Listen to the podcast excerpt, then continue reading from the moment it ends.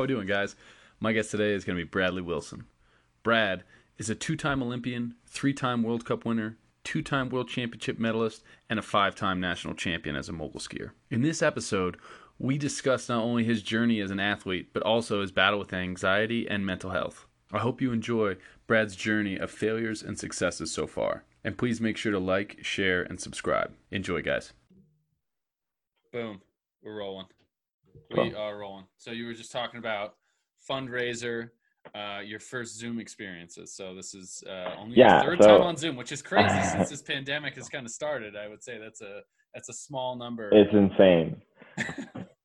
I've been like just kind of hermiting in the cabin this whole time, um, training, I guess. But yeah, so third ever Zoom meeting.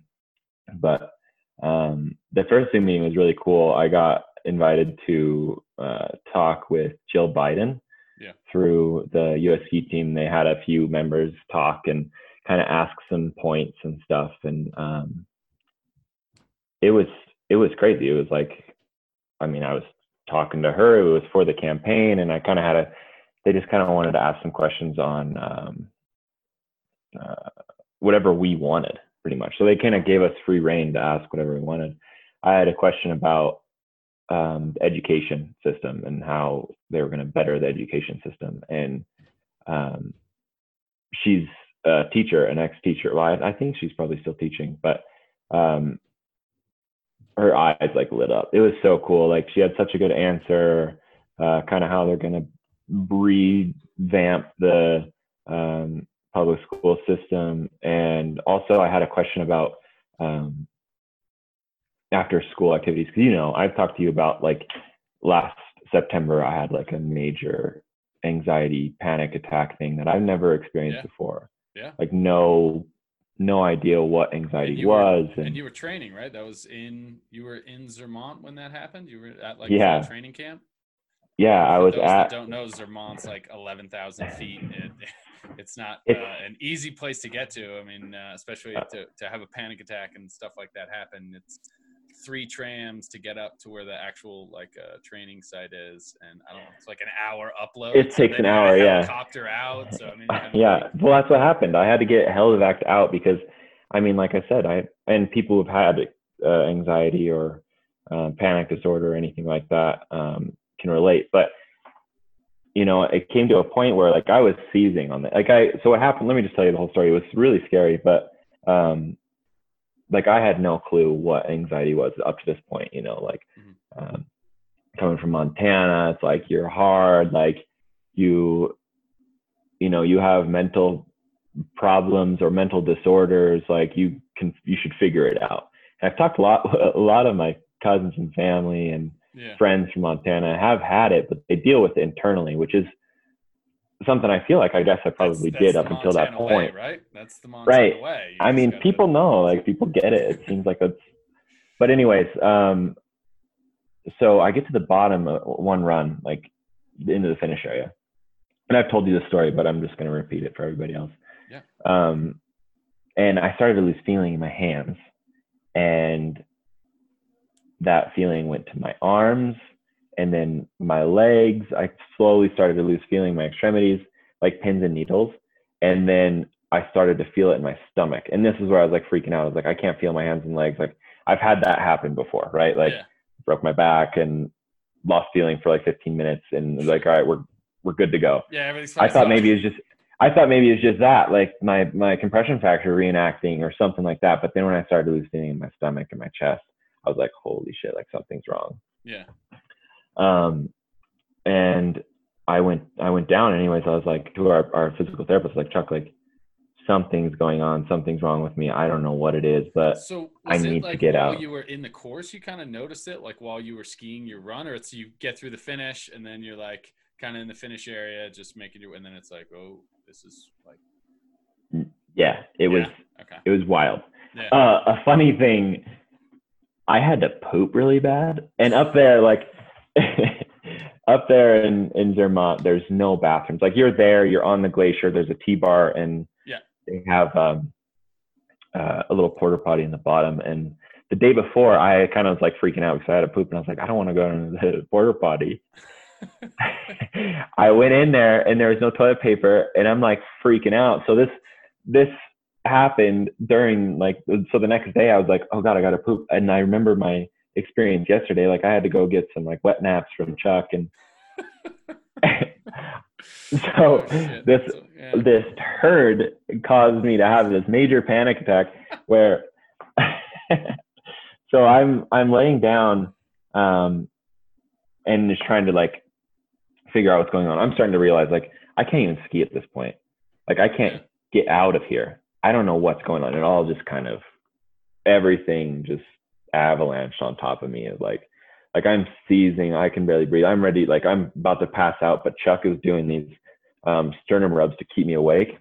Okay. And um, sorry, No. I turn this on. It says that it's on Do Not Disturb too. That's so annoying.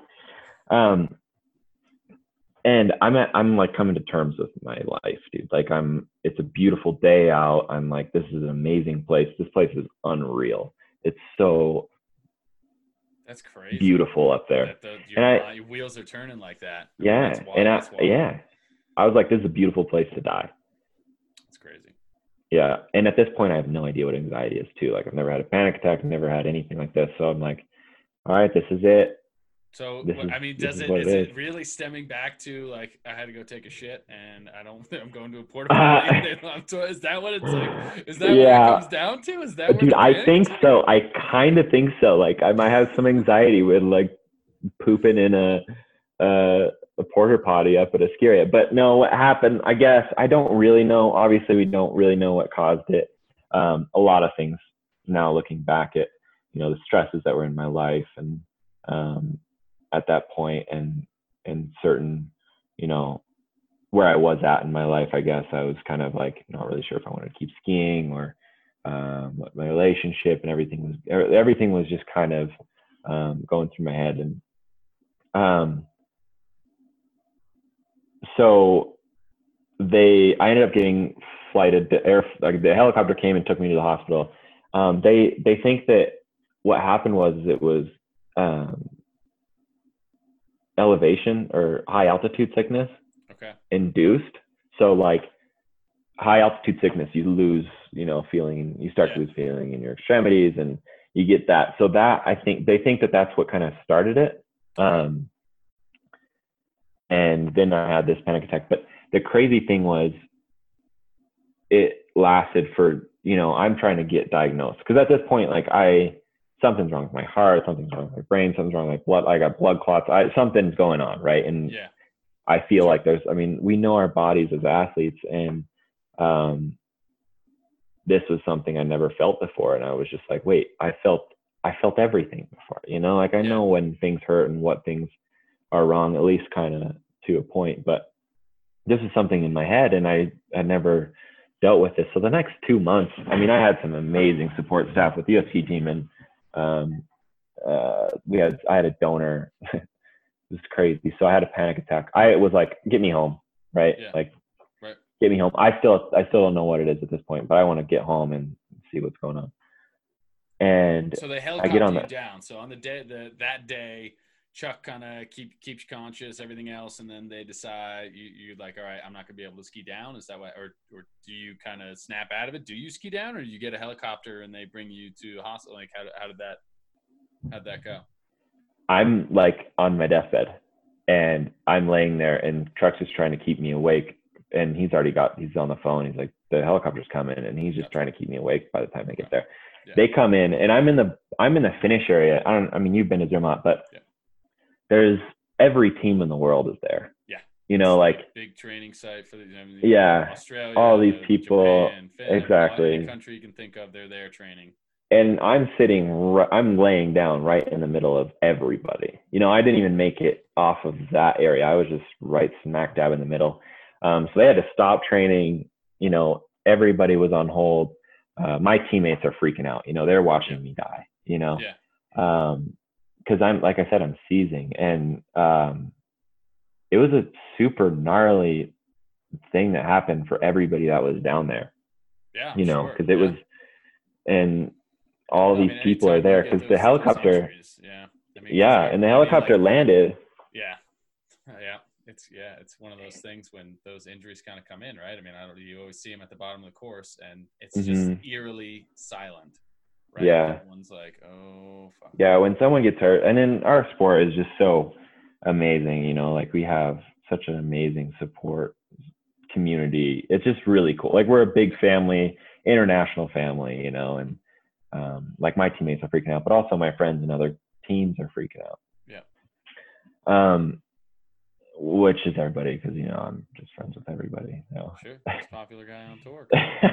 no, so the anyways, the helicopter landed and um, like right next to the finish area, and they have EMTs that come out. They're insane. Like there's a show called Air Zermatt, the people that they rescue up there, the climbers yeah. and all this stuff. Yeah, they're they're amazing, and and that's yeah, they yeah, and like those helicopter pilots are have to get in some super gnarly. Like they're rescuing people off of cliff sides and like in cornices and stuff. Yeah, yeah. Or in crevasses and stuff. So, anyways, they come in and load me up to like a stretcher and then bring me onto the helicopter. And the helicopter brings me down to um, uh, what's that town? Is it? Is, uh, it, is that right? No, Visp. Visp. Visp. Okay. Yeah, there's a little uh, hospital down there. Okay. Um, and I'm laying in there. They're doing tests on everything. Like they, I did got X-rays in in my lungs and stuff to see if there's any fluid in there or anything like that. Um, and that's kind of where they decided that it was high altitude sickness because these guys see this kind of stuff all the time, which is insane. Like it can't be high altitude sickness. Yeah, I'm a skier. I'm yeah. yeah it's, it's I'm up here all the time. I know. Um, living in Park City too, like that's six thousand feet and um, Butte is only it's it's high too. Like living in the Rockies, you know, it's just a high area. Anyways, um, so can't be anxiety, can't be high altitude sickness. I'm in denial. This is crap. I'm dying. Um, send me home. And I get on a flight home, and I have another panic attack on the flight home, which was the worst, dude. It was like, oh god, that's like a nine-hour flight, right? Yeah, uh, probably something like that. Um, was it direct? Was it so? Did you go from Paris to Atlanta, or did you go direct to uh, Salt Salt Lake? Because what there's Amsterdam to. Mm-hmm. I think you can take to Salt Lake, or what? What, what was the route? I I got lucky. I got on one from uh, Zurich to New York City. Okay. Uh, it's a nine-hour flight, I would say, something like that. Um, but an hour in, or maybe an hour and a half in, I just get hit with this same feeling, like my hand, all of it, you know, I lose all the feeling and everything. And I'm just like survive, like make it there, like doing everything I can. I'm laying on the floor. People are like giving me rose and yeah, like this guy's messed up. He's got to get his stuff figured out. And at this point, still, I don't know. It's not anxiety, right? Like anxiety is not in my head. So I'm still at that point where, um, but wow, that was terrible. That was brutal being stuck on the plane. Yeah, tin, like tin can. It, they dude, they were gonna. not places you can go. God, they were gonna, dude. They were gonna. Um, they're gonna reroute to Iceland. Like the the whole plane was like, the captain was like, "You are you really messed up? Like we need should we emergency land?" And I'm just like, trying to breathe, trying to chill. I don't know. I get into a point on the ground where I'm just like not moving, and I'm like, "This is this is okay. I just won't move from this position." And then it slowly came back and I just like get a little bit anxious and I roll over and like get into another position.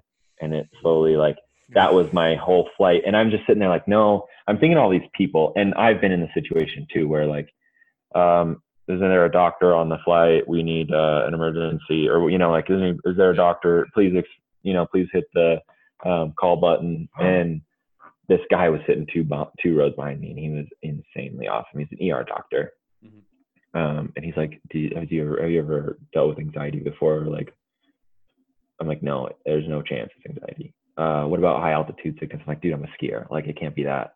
Yeah. So he's like trying to diagnose me on the plane. Anyways, I'm like, let's get to New York. Don't go to Iceland. um, and in New York City, um, I go to the and I, dude. So we had a strength trainer go. It, he was Josh Bullock, who you know. Um, he was planning on going home early anyway. So it lined up perfect that he was on the same flight home.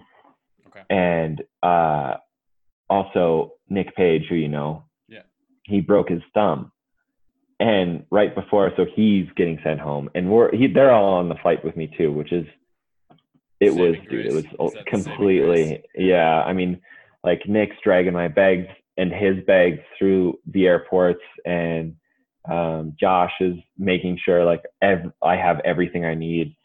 And anyways, I get there and I go to the ER in New York in Mount Sinai and spend the night there. And they do, they do every single test possible. Mhm. Uh, and they're like, dude, you're good. You're fine. I'm like, what? Super healthy. Everything's great. Yeah. It was like, okay, that's trash. I don't believe you for a second. Um, and anyways, like I'm jet lagged, so I decide to like take a nap. And the doctor, one of the doctors comes and like shakes me, like grabs my ankle and shakes me, and it like wakes me up, and I'm like, what the heck? Like, you know, when you wake up and you're jet lagged, it's like you don't know where you are. Sure. Um, he's like, tell me what happened. So I start going through the story, and I have like this major anxiety attack, panic attack again Yeah. it just rolls up and i'm like doc could it be anxiety? Like is there any chance it could be anxiety? And he's like yeah. I mean 100% i've dealt with anxiety. This is that. And that's when i was just like oh my god. All right. Well i think that's what i have. Huh. um so i get in an uber and go to a donor's house who was so at this whole time in the background this is where the U.S. Ski team is just awesome.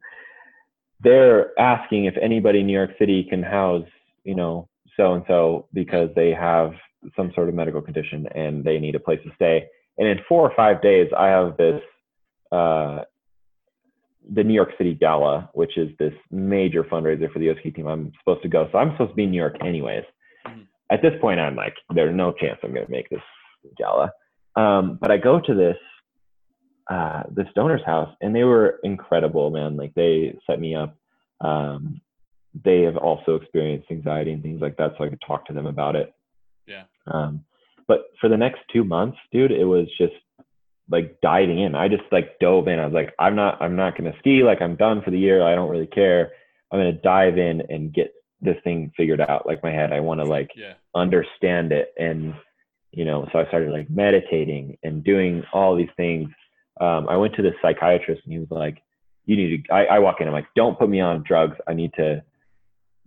I need to i need you to tell me what's wrong with me and he was like you need to get on drugs after the whole meeting i was like told him everything's like you have panic disorder you need drugs and i'm like all right i have time like luckily for me and i honestly i i would have Yeah. um, had I been like had it been an Olympic year or something like that. But at this time, I had I had like I mean I was talking to the head coach of the team. He's like, you need to figure this out, Matt. And I he's like, you need time. Take as much time as you want. Don't worry about anything. Yeah. We'll be all right. So I'm like, okay. So I take a step back and do all this stuff, and I'm like, all right, I got time now, so I'm gonna like really figure this out and understand it without taking any medication or anything like that. I had medication ready to go if I ever needed it, which was which was really nice to have for that first little bit. Um, but what was really cool was this like opened up this entire world of you know anxiety, panic disorder, and mental health. Um, and come all the way back to Jill's question. Um, that was a really important part was Jill Jill Biden's question from the Zoom meeting uh, what is your plan for like afternoon activities for kids or like what can they do what kind of after school programs can you get into how can we um, expand on this mental health thing because i look back and like i mean everybody and all and when i started talking about it and bringing it up you know 95% of the people that i talk to about it Sure. are like, yeah, I've I've had something similar to that, and this is how I deal with it. Or I've, you know, I've dealt with that. Like, oh my God, I think I, you know, yeah. I have this, and just being able to talk about it is just so big. So how can we create this, you know, mental health organization for small towns that I grew up in, or um, anywhere that I've been a part of? So that's kind of where that question kind of came in was Yeah. it was just kind of the timing of it um Right. she i mean they they have her eye like i said her eyes lit up and she had a lot to talk about and it was just it was really cool. It was a really really cool experience.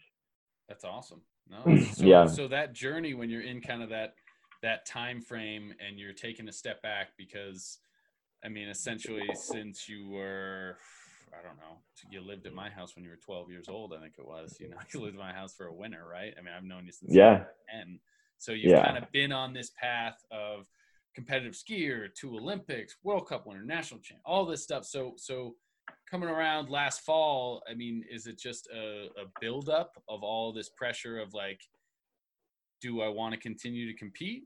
Do I want to? Where's my passion at? Where's my love? Like I, you know, you've had a spectacular journey so far in your career, and is it? I mean, where on your journey did you? Where did it kind of take you when you were able to step away from Dude, a bit? yeah. I think honestly, I think that's exactly what it was. Is the pressure, the the. I mean, when you start on this journey of skiing or any probably anything, um, but my experience with skiing is you do it because you love it and you have so much fun. I mean, like when I was 12 at your house, we had a blast. Like we were training every day and um, like learning new tricks and all these things. And it was, I remember it being super sunny every single day too, which is kind It of was crazy. gorgeous. Yeah. No, that always helps. I think I only remember, yeah, I only remember the nice Those days. the But only, um, yeah, those are the only days you remember, like the sunny ones, and like you know, Deer Valley, so Champion, true. Snowbird. Yeah. oh yeah, this is great. those insane bluebird days at Deer Valley. Oh my God. Or like training on St. Patty's Day. That was always a fun one. Yeah, yeah. Those like slush bumps. Yeah. before right before nationals. good. Right before nationals. Yeah, it's always good. Uh, good training days for sure. But yeah, dude, I think that that's what it was. It was like a buildup of all of that, like not really having fun anymore. I mean, Mhm. you you go to these competitions, and at some point, at least for me, I started almost taking it for granted, and you know, going through the motion they're just going with the flow. Yeah. And it was it was brutal because I was doing it, but I didn't like. I hated training Yeah. you know like I, I it was to a point where like i hated going to the gym i hated you know um going to the water ramps and all these things and Right. during that journey that two months it took two months for me to like figure out what was going on in my head and realize like like when you get a panic or anxiety feeling Mhm. understanding that it's i think of it as like a like a, a superpower to or not like a superpower but more of like a reminder to stay in the moment you know? Sure, like when you start thinking yeah. about oh what am i going to eat tomorrow? or where am i going to poop tomorrow? Um the things start to build up and anxiety and uh it's just like a nice little reminder to stay in, in the moment. And that time i realized i was going to the gym for josh like our trainer i was going to the water ramps for matt um, I was going, I was showing up to every training, um, everything that was scheduled for the other athletes to be like a good role model, right? Like I was living for all of these other people, and you know, from then on until, I mean, hopefully for the rest of my life, that whenever I get that anxiety, just a little reminder to live for yourself. And um, then I wanted to ski again. Like I was Yeah. sitting there, and I'm like, refreshed. yeah. I was like, all right, from now on, I'm not going to go for so and so. I'm not going to show up for Yeah. this person or that person. I'm going to show up for myself because I want to. Yeah. Um, and it took maybe a couple of weeks before I wanted to. And then I was like, all right, I really want to go. Yeah. I'm going to go. And I went to, uh, we had a training camp in Steamboat. And it was like, God, it was so fun. It was like, I was a kid again, skiing, just laughing I mean, I was Yeah. taking like free laps every once in a while to like to the top of the hill, um, just to ski because it was just, Something dude, it was missed. so much fun. Yeah. Um, and then from then on, that's how I decided to take. I was like, Matt, like, I'm ready to go. And I was skiing really well too. I was Yeah. like better than I was bef- prior to the panic, right? Well, it probably also helped, like like uh, not only the the mental refreshment, but also the the body wise. You know, I mean, Yeah. especially this sport. Like when we started into it, it was you would ski during the winter, and then you'd actually have a break, and then you'd Yeah. maybe water ramp a little bit in June and go to Hood in June, and then you wouldn't do anything until you would go to selections or Mhm. or then fall. Training camps started to become a thing like as we got a little bit older, right? That was not really much of a thing when we were younger. So your body actually, and I think not only like body wise, but also like mentally. You know, I think. Um, yeah. I mean, i've been training. You, you, need to have the mental uh, release and the mental break from it. Uh, hundred percent. Really, you know, skiing doesn't really have that right now I mean, because there's always an opportunity to be on snow. You can always chase snow if you want to. But mm-hmm. I think mm-hmm. especially if you're, you know, it's one of those things. You're nine, you're ten years old, and your passion carries you so long, and then you only have so many moguls in you. You only have so many runs in you, and before something starts to break down, you start to burn out. I mean, this stuff kind of happens, right? So I mean, the fact totally. That, I mean, you have once we're at our level, like we're training May. Yeah. That's when we start. You know, we start in the, the gym the hard. April. Season ends uh, right. March 31st, April 1st. March, yeah. Yeah. If you get one month off, it's dude. And, yeah. And that's what happened. I mean, I had, um, I had an awesome year the year before, like did really well. And then at the end of the season, I was like, all right, I need to fix some stuff. I need to get right back into it. And I got right back into it. This was the last year, I guess. So um, got right back into it. And I think that training from like May to September was just yeah. God every day. You know, I never had that yeah. that break. Um, and you know, COVID COVID this year has actually been kind of like a, a a different route. Like everybody has to be creative right now during these times. And yeah, absolutely. With us, we decided to take two weeks on and two weeks off, like blocks for the rest of the season. Like mm-hmm so we we start these two weeks block two week blocks and you know because of Avatal, but it's you're you're into you're in a bubble. Yeah. You're in the COVID bubble for the two weeks, no outside contact, and then after you're free to go do your thing, and then the for two weeks you got two weeks of off from skiing and off from training, and um, then you come back, you do your COVID testing, and then you get right back into the bubble. Mm-hmm. And with with that, those those little breaks in between, it's like you get time to kind of recenter, sure. understand what you're going to do the next two weeks that you're on.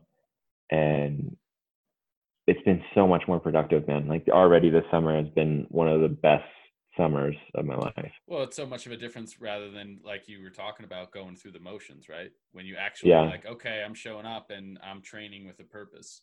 Um, yeah. in and, and you have that kind of renewed passion and the, totally. the love for it, right? Rather than, mm-hmm. I mean, it gets clearly it weighs you down when you're thinking about other people and trying to make other people happy, and you start to lose sight of the 12 year old kid that just like to bounce around and and jump. God, man, so true.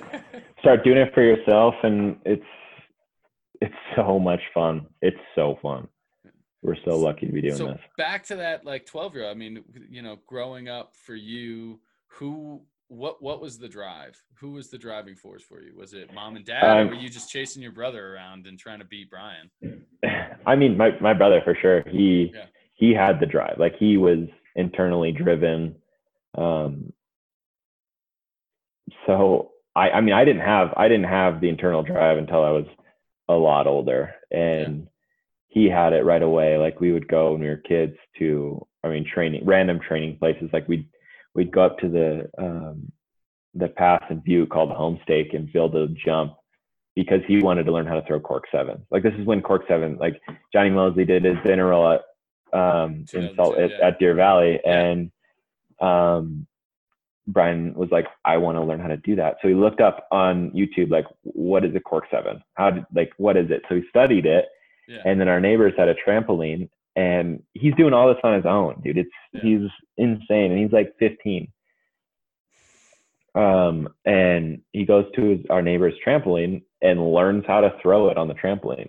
Yeah. And then that fall, we decide to go up to this.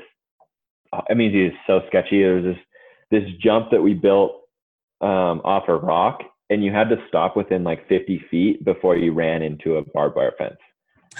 This is the one. This is the jump that we decided to do, use. Um, I'm in the like next to the landing, throwing as much, farming as much snow as I can because he's up there trying to learn a cork seven. He annihilated himself, like jump after jump, just landing on his back, his side, his neck, I mean, he wasn't yeah, even close. Like, yeah. dude, that's and at this point, I don't know Just what a cork seven is. I'm like. Just exactly. He's just carcass. boom, you know, sending it. Um, after like a week, he was stomping every single one, that's and it was a legit cork seven. Um, and at that point, no one was throwing them at Northern. know, is that a Rick Shaner cork seven? Or are we? T- I mean, that legit? I don't Dude, know. Dude. it was it was legit. He had a good one before he showed up to Wasatch. yeah. But yeah, he was like the one of the first ones to throw it at Northern, and um, then yeah, yeah, as you know our story, we decided to take it more seriously and move to um, Utah. That's a big and- move. That's yeah, a big move. Massive really move. Get up and Yeah. get up and move. That's a pretty big uh, decision for you guys. Yeah, that- and we were you just a little brother, kind of tailing along, or did you Dude, have any input, or were you like, yeah, I, I kind of like it here. Do we need at this point no. I mean, I'm 12 years old, 13 years Yeah. old, right? Like Yeah, 12 years old is when I saw you that that winter. Um, so we had moved that year after that Yeah. winter I spent with you Mhm. as a family down. And yeah, I had no clue what I was doing. I mean, I still went to school in Butte, which was sweet. Um, I had amazing school in Butte, so uh, they let me go. So I spent like four months back with my friends and all the way through high school. Yeah. Two months before the ski season and two months after, and um, I was just cruising, right? Like I was just going along with whatever Bryon, Yeah. you know, was doing, and um, yeah, man, he obviously he went on and won. He he made the ski team that next year we moved out. Yep. He made it when he was So is he Maybe it's two mean, years would you say after, He's but- your biggest inspiration, kind of going through. Is he the one that kind of helped mentor you, kind of? Oh, yeah. I mean, yeah, he's yeah, hundred percent. I mean, I was a fan of some skiers for sure. Like yeah, I was a big Nate Dogg fan. Um, and I mean, there was a bunch of skiers that were on the team too that I loved. uh, but- so, I mean, it was yeah, it was fun. To, fun back, you know, Nate Dogg, Cabral, Yeah. Mayer, Bloom. I mean, all those guys are just So I went to a University of Montana game, a Grizz game, yeah, and um, I'm just with like some high school friends. I don't even think I was in high school at this point, but on the it was after the game, and we're down there playing football in the field because they allow everybody to play down there, like it's like an open field. And um, there's an interview of Jeremy Bloom on the the big Megatron at the University of Montana right after the Yeah. game, and I'm like, oh my god, like I know, like this is insane. And I'm like, this is what this is what I do when you guys don't see me for the whole year. This is what I do. I know this guy. Um, but yeah, I mean, Bloom is Bloom is one of the best athletes I've ever met. You know, and Yeah, one I of the best people. yeah. No, they just came. He had his documentary just uh, came out, uh, "The Weight of Gold." Who's one of the producers for that, and which is on uh, HBO. Uh, so it's super, and it's really interesting because they talk about uh, a lot of the stuff that you were mentioning earlier, just the anxiety attacks and all that, the uh, pressure and kind of, you know, the the weight of gold, the weight of going out for excellence. And Wow. um, so I mean, Wow. I, I haven't. Uh, I, I need to watch it because I know Jeremy. Yeah, I haven't- I didn't even know about it." Yeah, it's no, it's on HBO. Michael Phelps and Okay. Um, I, I've seen the trailer. for it. Oh yeah, yeah, yeah, yeah. Yeah, Uh, okay, yeah. got it. So, uh, but that's Got what it. it's about. Just uh, the pressure that you know once you get to you know closer to the closer to the mountaintop and you're and you're really striving. Um, you know, all eyes are on, and you kind of have to always be performing, and it becomes less and less about you, right? It becomes more and more just about the result rather than kind Mhm. of enjoying yourself. It's Yeah. Like, all right, you're you're. I you're mean, Brad Wilson. You got to win, dude, You got to win. yeah, it was funny, I was- dude, I was just thinking about this last night. Um, the results thing is garbage. It sucks. It's so brutal, right? As you know, but you got to go. You still want to win. Like you want to. You don't want to, I guess, win necessarily as getting first or or doing these things, but you want to win the day. Like you want to go out and you want to. You want to do the best You you, wanna have- do. You want to do Yeah. the, you you want to be your best. And Right. it's extremely difficult in our sport because our sport's a judge sport. It's not like it's alpine. You're just the fastest one down the hill. But I Mhm. mean, you you want to be able to achieve because not everyone is as talented or is as you know. I mean, you you want to be able to achieve the the best you can on that day. and whether Yeah. it's first or it's tenth, it doesn't really Yeah. Doesn't really matter. But I mean, As long as you're stoked. yeah, the U.S. mentality though, you know, our our mentality in the country alone is, you know, we got to get that, got to get the W.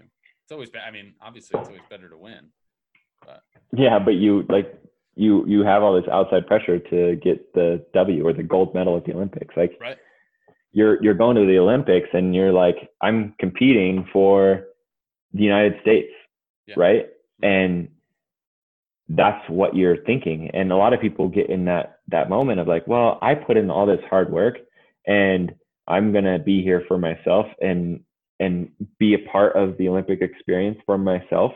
Yeah. Um, and that's one thing I didn't do like the last two Olympics. I didn't do well, and I was competing for you know mom and dad and all these people who uh, did you know sacrificed, and you Right. you go into those being like, or going to these events being like, I need to be doing this for all of these other people who've made these sacrifices, but you don't realize like you've made your sacrifices. Like you need to be here for yourself. Right. Um, and afterwards, celebrate with everyone else. Like that's the big thing is all of these people who make a sacrifice know that. Like they're okay with you being there for yourself. Be do the competition, whatever it is for yourself, and then come celebrate with everybody. You know, that's yeah. where that's where they come in and they're more than happy. All these people who made these sacrifices for you are more than happy to be like, yes, like I will be a part of the celebration or you know the mourn or whatever it was. Yeah. They're they're just happy to be a part of it. Sure. Um, yeah, just happy yeah. to be kind of a part of a part of the journey, right? yeah. and how, so so kind of going to those experiences i mean how much different was that the the second time around the second olympics compared to the first olympics i mean just Um, the difference in did you feel like you were more prepared did you feel like the preparation was a little bit better or just i mean because there's nothing else like it right it's like you get four years you put you training uh, you know from uh, may to pretty much march uh, and then it's It's- 30 seconds It's crazy you you asked me this question because I was literally talking about this last night. Um, the the atmosphere overall, Russia was insane. It was so so cool. The the atmosphere there, like their culture is really loud, and we walked in for opening ceremonies, and it might have just been because of my first opening ceremonies compared to my 2nd Mhm. but it was. I mean, there was like eighty thousand people in that building. and It was packed it's crazy it was so loud and they are all like chanting like our our um our our walking song was like this big like heavy bass you know it's just so it was insane it was the coolest experience of my life and then in korea we walk out and it's really quiet okay. because i feel like it's just the culture there Right. and they're playing gangnam style. Like come on. This I, I felt really bad um for the other athletes who hadn't gone to the olympics and i'm like oh my god i'm so sorry that that happened like god the the opening ceremony was the best experience ever. And they're just like oh my god that was insane. That was the coolest thing ever. Are you kidding me? You know and yeah. um, but yeah, I had something to compare it to, and that was what I would say I'd take away from it was, you know, the atmosphere in Russia was so cool. There were so many people at the event, at our event. The, Yeah. the stands were completely packed, um, and it was loud, you know. And we get to Korea, I mean, and there was nobody in the stand. I mean, they they they had sold out, but there wasn't that many people in the stands. We had family and everybody who came over from the US, big fans like that, came and they were like in the lower section. Um, and that was really cool. But the overall, I mean, it was, the stands was and everything else freezing too. But yeah, it was cool. yeah, it was really cold, which might have had an effect on that. But yeah, it was it was definitely different. Um, but overall, like as far as my experience and all that, that I was talking about this last night is I felt less prepared the second time. less prepared. Yeah, I, I because before I had no idea what to expect, and the second time I was like, I know what to expect. Let's treat it like another event Yeah. kind of mentality. Yep. And that was the worst. I think the worst thing I could have done. I should have been like, you know, excited about Sure. competing at the Olympics. You know, Yeah. and another event is a World Cup, which is an amazing event too. Sure. You know, Yeah, so like absolutely. Why not just put it it where it is and enjoy it instead of being like, oh my god, don't don't freak out, don't freak out, don't freak out, or Yeah. you know you got to have a good run. Don't don't screw up, don't screw up, don't screw up. Right. Um, just be like, let's let it all out on the table and send it. cards fall, kind of let the Yeah. uh, fall where they may. Yeah, You got to do that sometimes. yeah, it's wild. Yeah, totally. You got to do that every time. Yeah. And our sport now, like it's so competitive too that you have to let it all out to Well, it's it's successful. interesting because there's that extremely thin line between glory and death, and you're right on the rails there. And then Mhm. once you kind of hit that flow and you're in kind of that Totally. state where you're like, oh man, few and far between in my career compared to yours, but I do remember the moments, and they were. Yeah, best times. You know, it's just Yeah, I mean- it's hard to hard to replicate. But when you're able to find that that sweet spot and you're like, okay, I'm glad my hips are in a good spot right totally, because yeah. If I get late once, I'm in serious I'm trouble. screwed. Yeah, it, totally. Um, yeah, I can tell you every time that I've felt that, and that's why we do it. Mhm. You know, you get that feeling of flow and nothing like you're invincible, right? No, for sure. It's so cool. Yeah. It's Well, so also- I amazing. mean, Once you get that feeling, you're addicted, and that's you're just striving to get into that feeling again. yeah that that flow state and right on the rails right on the uh, right on the Yeah. edge of the rails there now it's, i mean one of those things i was actually uh, talking with my uh, dad about uh, a couple weeks ago that i just find super int- we were just sitting out on the deck kind of just chatting about um, how the the different uh, kind of evolutions of of the sport and how long uh, it has changed and how much and how and how quickly you know? It's not a big time frame and i would say it's the same in in kind of most sports you know? You look at how like jesse owens uh, world records don't even stand up in high school anymore right? And compared to like i mean when i was getting into it you weren't allowed to flip. It was literally Totally. illegal. So you're doing Yeah. like a spread and like a twister and then when it got done it's like all right you got guys doing like double full and 10 and like like 15 trying to learn how to do a I mean- fucking backflip Nick Nick like- Page at Mount Hood, we're on a mogul jump, and he's doing double cork tens. Like he's flipping twice. sick yeah yeah It's, it's insane how much it's progressed, and I'm in the same boat. Like you, you do it Yeah. before you can even flip, or when you when there's at one point where they allowed inverts, but you could like you couldn't Yeah, go straight over the top. yeah, So like yeah, people yeah. would like do backflips, so put their head like this Yeah. to not get disqualified. yeah exactly you could do it it was an egg roll yeah, it was an egg roll. So ridiculous. But it's crazy, man, how much it's progressed in the last.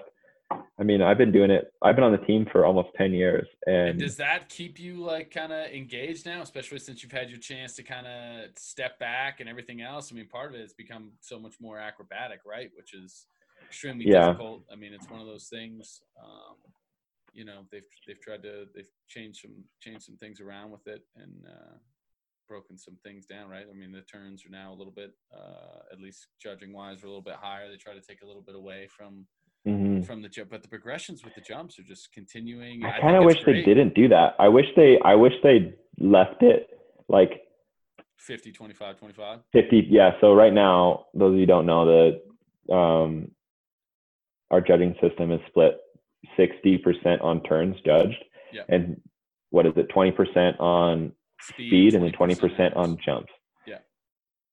for me i was like i was getting all my points with the speed Yeah. you know like the turns everybody has their style and it just depends on which judge is there on who is going to give you the points that you know like what their Sure. preference is their on how you like i'm not going to be able to change the way i ski for this Yeah. judge or that Sure. judge i'm going to keep skiing the same way i am but my my my score is completely different like they're supposed to ba- judge you based on you know your um your base score is what it's called so you have like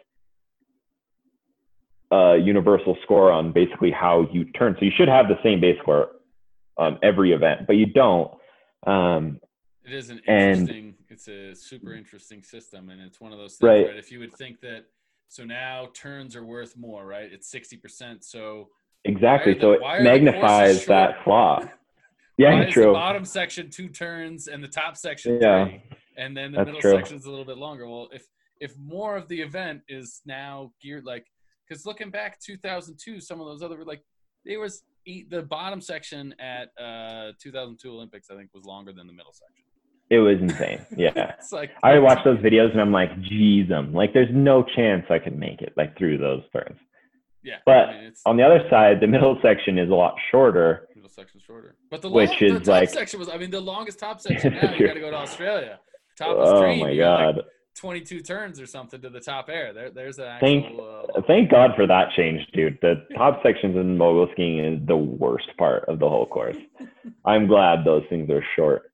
Yeah. It's like survival, make it to the first jump, and then you your run kind of starts there. but But it was always one but- of those things that separated Yeah. some of the men, the skiers, and some of the like Deer Valley, bad like the top section at Deer Valley when they used to have that big waterfall, the last like two turns, you could literally stop on the last turn and then just pump, and you could clear the chop on that top section at Deer Valley back in you know 2000. Yeah, Totally. was the, thing is though, like Deer Valley still separates the men from Oh. the boys. It's yeah. I mean, it's the best. Yeah, they might have made it a little different in the the.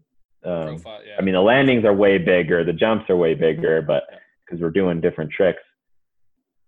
But Deer Valley definitely separates the men from the boys Yeah. every single year, and that's that's one thing I love about it is they it does that, and a lot of stops that we go to don't.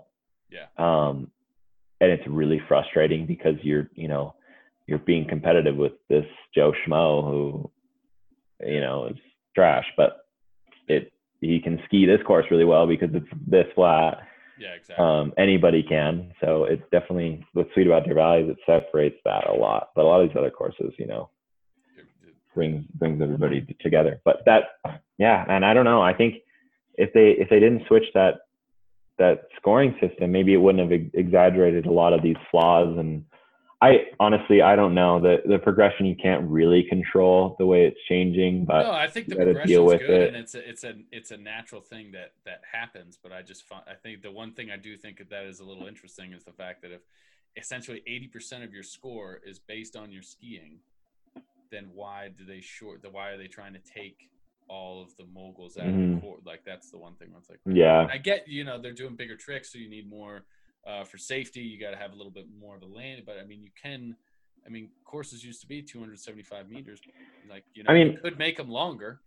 yeah. The thing is, is like as an athlete, like I'm stoked that they're doing that. Like I'll have a, uh, conversation with you know pro mogul guys and be like, "What the hell is this crap that you guys are doing?" And I honestly would be scared shitless doing the tricks that we're doing on those courses.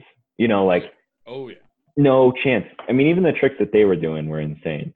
Yeah. Um, on these these courses with no landings. I mean, we show up to some places and I'm like, ah man, like this landing is short. Yeah. Like go down and like step it out, try to make it longer. But like back in the day, they were landing in the bumps no matter what. I mean, we yeah. we land in the bumps still, but Yeah. not on purpose. right. Yeah, it happens. Yeah. And there, I mean, it's it's really cool. I love I love the community because you can talk to these guys and have something in common with just skiing bumps and skiing freestyle, even though it's a completely different sport than it was back then. You have something in common, and it's really it's really fun to banter about it. well, it's it's one of those things that's always fun, just because it's if you can ski, especially if you can ski moguls, you can ski anything. Yeah, You can literally ski any part of the mountain. It's the most challenging part. That's why most people don't do it because Yeah. it's difficult. yeah, you know that's why the true. I'd say the community is uh, is a little bit small, but it's one of those. Uh, that's how I started. That's how Bryon and I started. We followed people in Lost Trail, like the best skiers on the hill, and it's not a big mountain um, up in in Montana and Idaho. It's only open on the weekends. It's, it's called Lost Trail Powder Mountain, and it's only open on the weekend, so it's sick skiing all the time because it snows all week and then you ski it. But the best skiers on the hill were this freestyle team. Like they would go around the whole ski area and just rip all day. That was what the training was. Mhm. And that's how we started. We're like, yo, like how do we get involved in this? And it kicked off because they are. It's it is true. If you can ski bumps, you can ski anything. navigate your way down the hill. That's for sure. Yeah. Right.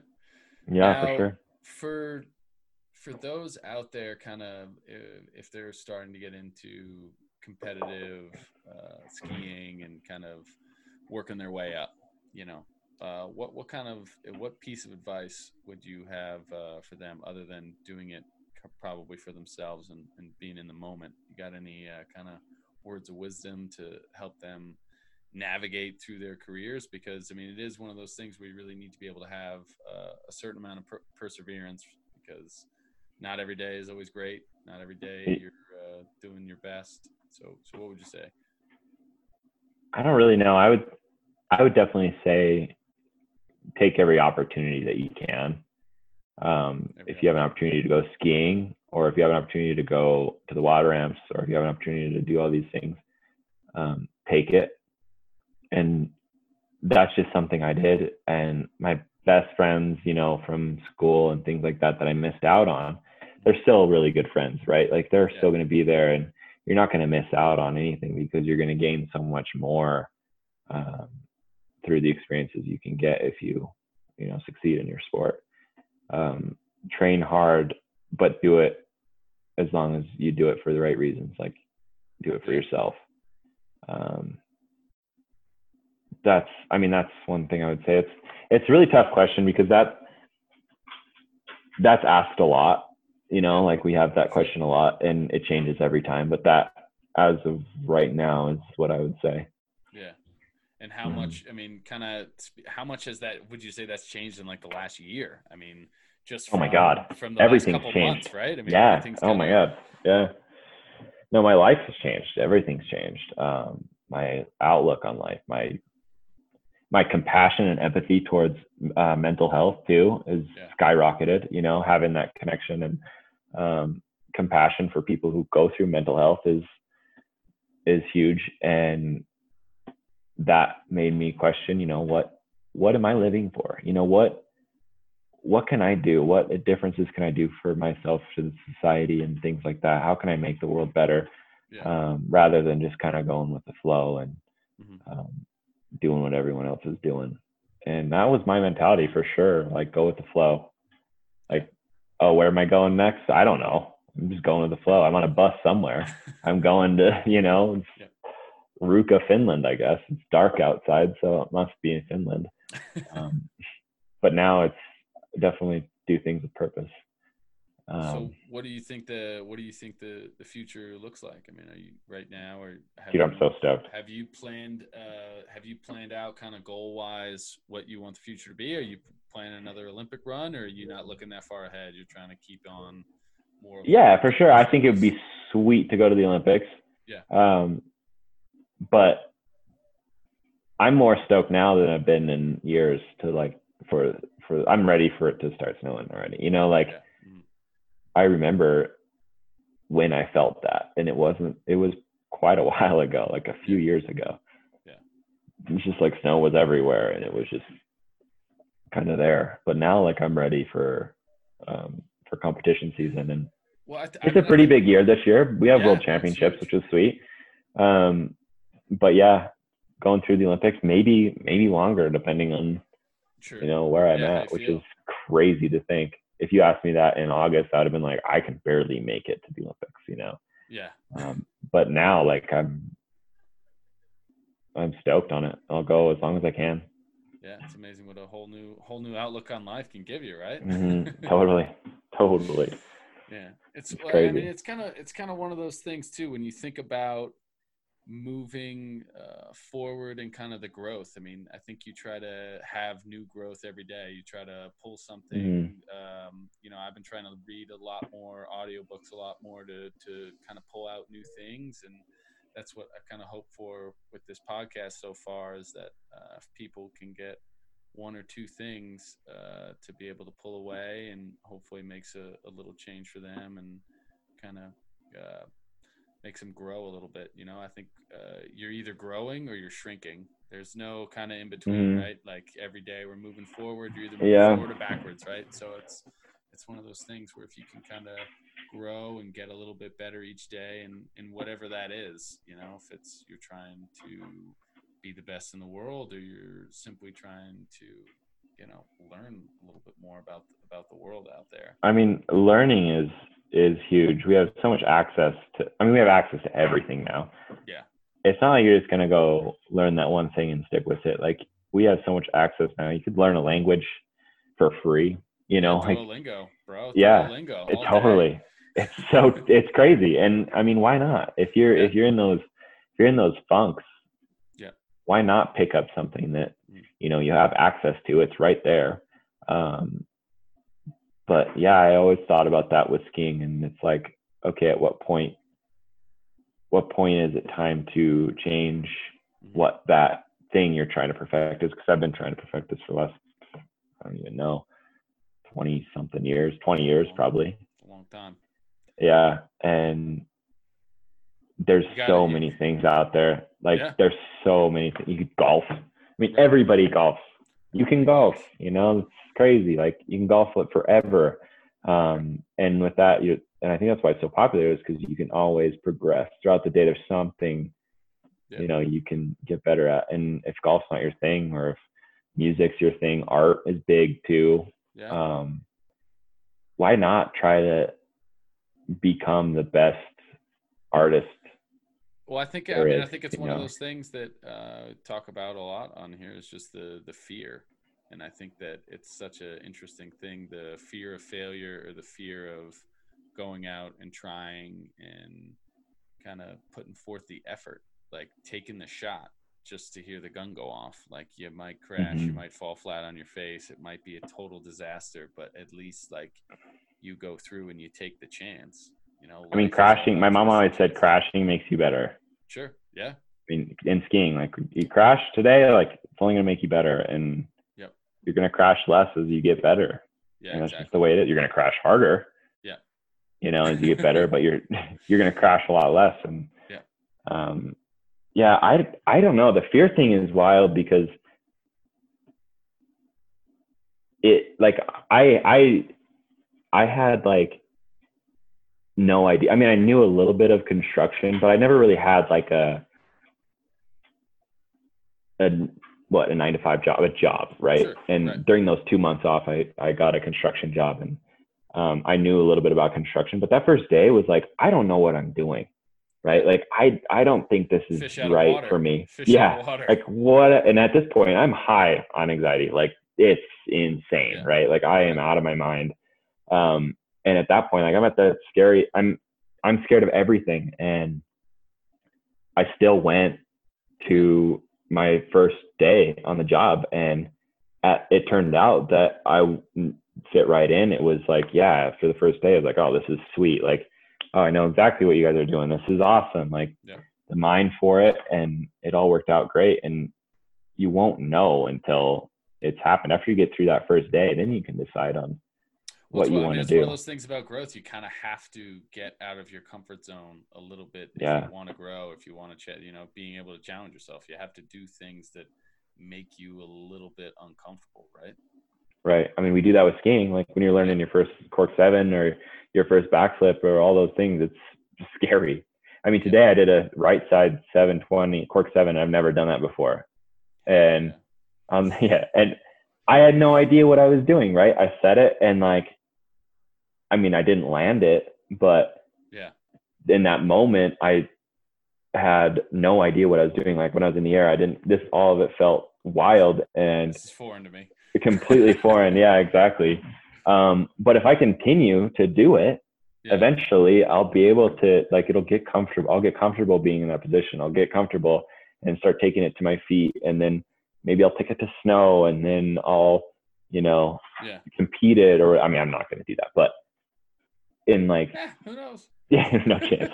I mean, right. But the thing is, with us, we don't get any benefit from doing that. So, Yeah. I mean, I'll go, I'll just keep going left, left side cork seven. But um, when you're learning a new trick, like you, you go through that, and um, I think for us, it's definitely an advantage because we've we've gone through all of those things.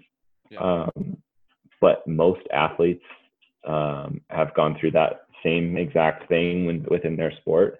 Sure. Um, but then you look at everyone else, like in the business sector or, um, you know, musicians and artists, like they, they do something new, and yeah, it's scary. Like, imagine, can you imagine performing in front of a crowd? Uh, I don't even know, even if it's stand up comedy. Stand up comedy, I probably have some pretty good material, so I could, I could. Right, God, I, I that scares me minutes. so much. Well, it's, but it's maybe actually, if, it's you got to do it. Really funny example. Uh, so we were driving up, uh, driving the kids up uh, here, and they were talking about uh, public speaking, and they were talking about mm. how in the sixth grade they had to do they had, you know a few years ago they had to do a public speaking thing, and they're in the sixth grade, and the teacher was like, "That was that was horrible presentation." like they're fucking twelve. What do you think? Yeah, like what do you? I don't know. What who, who's supposed to be? Now all these kids 12? know like, or think that yeah, they're the worst like, public right, speakers like, ever. Yeah, it's not. You just have to do it. Yeah. It is scary. Like that's you know, it's part of it. So you have to go through and you have to fall flat on your face. I'm sure I could do at least one joke though. I could at I least crack it. one. Yeah, you're joke. a funny guy. The first one, and then after that, I'd be screwed. Then it would be really, really bad. But that's like that's part of it, man. Like you go and do it. Yeah, you might suck the first time. Yeah. You might have one joke, but then the next time you're like, oh, like I learned some shit. I can go make two jokes and yeah. keep doing it. Eventually, you're gonna be a I good would, act. I would I would you know? like to hope that like 20, 22 of these podcasts in, I'm a little bit I I hate going back and listening to especially some of those early ones. Murphy, bless I, his heart, dude. I don't know how he put up with, but it's it's one of those. Uh, but you go back and you listen because you're trying to get better. And I yeah, I love it. I hate listening to your own voice. Going back, listen. I think you. I think you're killing it. I love. Uh, I love the podcast. I think they're super fun um, to listen to, and it's got the right message. And I mean, yeah, you as a critic weren't perfect, but you definitely surprised me. Like I was shocked at how good you actually were. Oh, um, preach, bro. When you first told me you were going to start doing these podcasts, I was like, "Oh, okay, you're out of your mind, right? Like, what the heck are you thinking? Podcast? Like, yeah. that's ridiculous." Um, but yeah, you're doing it. Like you go and you learn, you do it the first time and you learn. And now, I mean, thanks to me that exactly. you're having the best show. No, I'm just kidding. This is the best, this is the best one we. We talk about Exactly, right. Yeah. the, the shits that'll give you a panic attack. Yeah, um, absolutely. but no, like it's, it's a true thing. It's with everything. Yeah. Um, for people who are listening aren't in any sport or scared to make that leap, like who cares if you you're the only person who cares about your failure yeah. you know no it's true. Everybody else still loves you. Everyone you're close to still loves you and they're stoked about you so who yeah. cares? No it's definitely true. I mean one uh, one thing i did want to talk about was because you were you kind of mentioning uh, some of the art and and stuff like that and taking some of those chances because that's something you kind of uh, what maybe four or five years ago you kind of started you were always a little mm. bit artistic and uh, i didn't say autistic i said artistic. Uh, but you go through and you've like I, you totally blew me away with uh, some of your prints and stuff that you i mean you designed uh, some skis for Hart and just all that stuff was super super cool it's all what is it uh, bradleywilsonstudios.com if people want to get uh, get some of their art it's legit dude so that that started as like um I mean, I really wanted to start a business. Like, mm-hmm. I'm, I just qual, I, I think I just started on the team. So this is like eight or nine years ago. Mm-hmm. Um, and I was like, I really wanted a business. I wanted to start something, just create a business, whatever it was. So I had been artistic a little bit. My brother's insane artistic. He does sculptures of fish that are, I, he's he's just insane with everything. He's yeah. so good at everything, and it's kind of annoying. Um, but my family is just kind of like we drew as kids. You know, that was a fun thing we did. We colored a lot. Um, but I decided to try taking up watercolor and I loved it. It was super fun. And um, I remember watching this video on YouTube that like kind of inspired me to do it. And I did a painting called An Inspiration of this woman who, um, Agnes, Agnes Cecile, I think is her name. I can't really remember what her name is, but an incredible watercolor artist, and that got me into it. Uh, and I was like, oh, right, like let's try to turn this into a, a business. And that was kind of my diving into what it's like and how it is to start and create a company. Um, and I like sold iPhone cases for a while. I did like I put it on everything and sold it to to people, and I I had I, it was pretty successful. I did um, uh, quite a few so, like commissions. Like people like the art, and they're like, "Will you paint this? Will you paint my horse? Or will you you know Yeah. um, will you paint my my girl you know playing sports and and things like that?" And then it just kind of I mean that's just it was definitely like something that I knew I could do Yeah. and as far as like the fear of like stepping into it and doing it that really didn't exist because i'm just going to spend you know a couple thousand dollars on everything and that's it like once it's started it's it's good and it just kind of hangs out in that that area i only painted for like two years Gotcha. yeah i haven't painted since like the last seven years probably Bro, you Five years. Back. You gotta start. You gotta start painting again. Can people the still cool- get? The, can we still get those prints?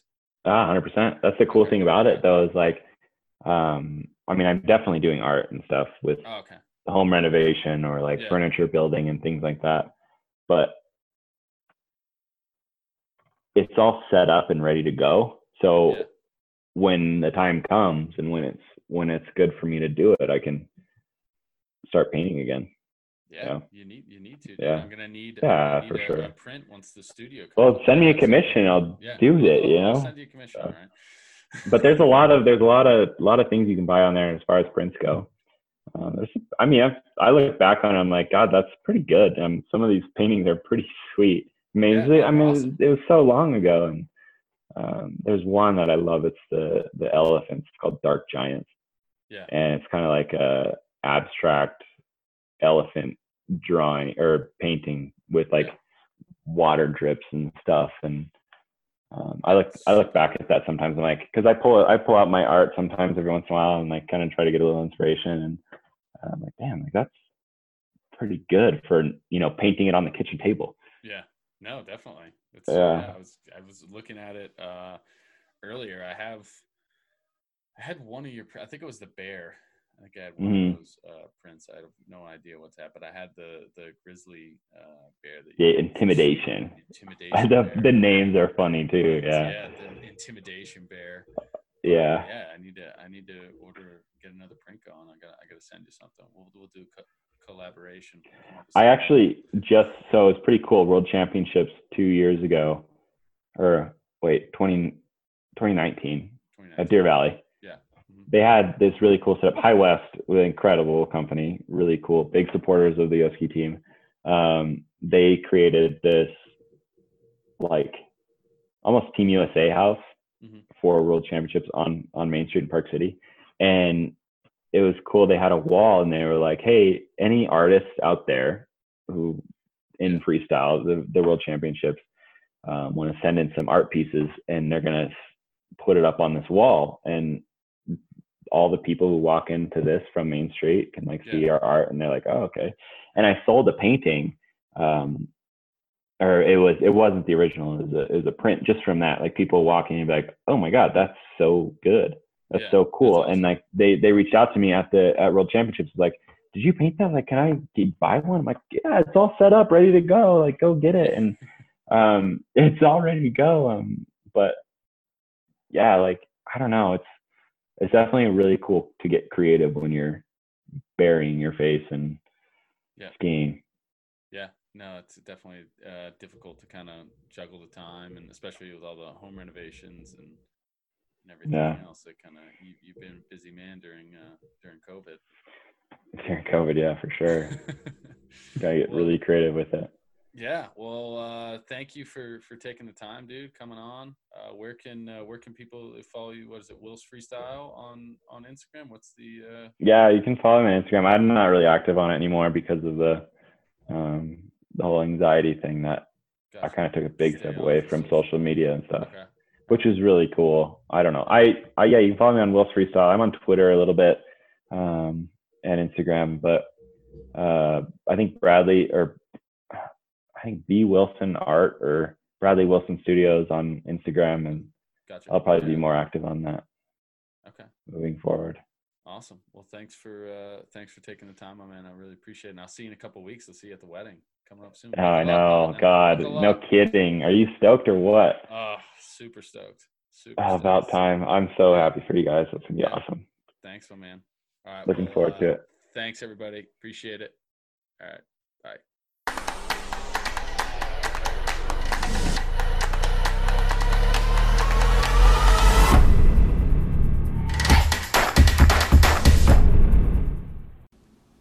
Ladies and gentlemen, I hope you enjoyed today's episode.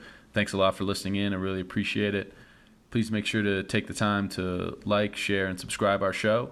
And also, you can follow along on Instagram. Thanks.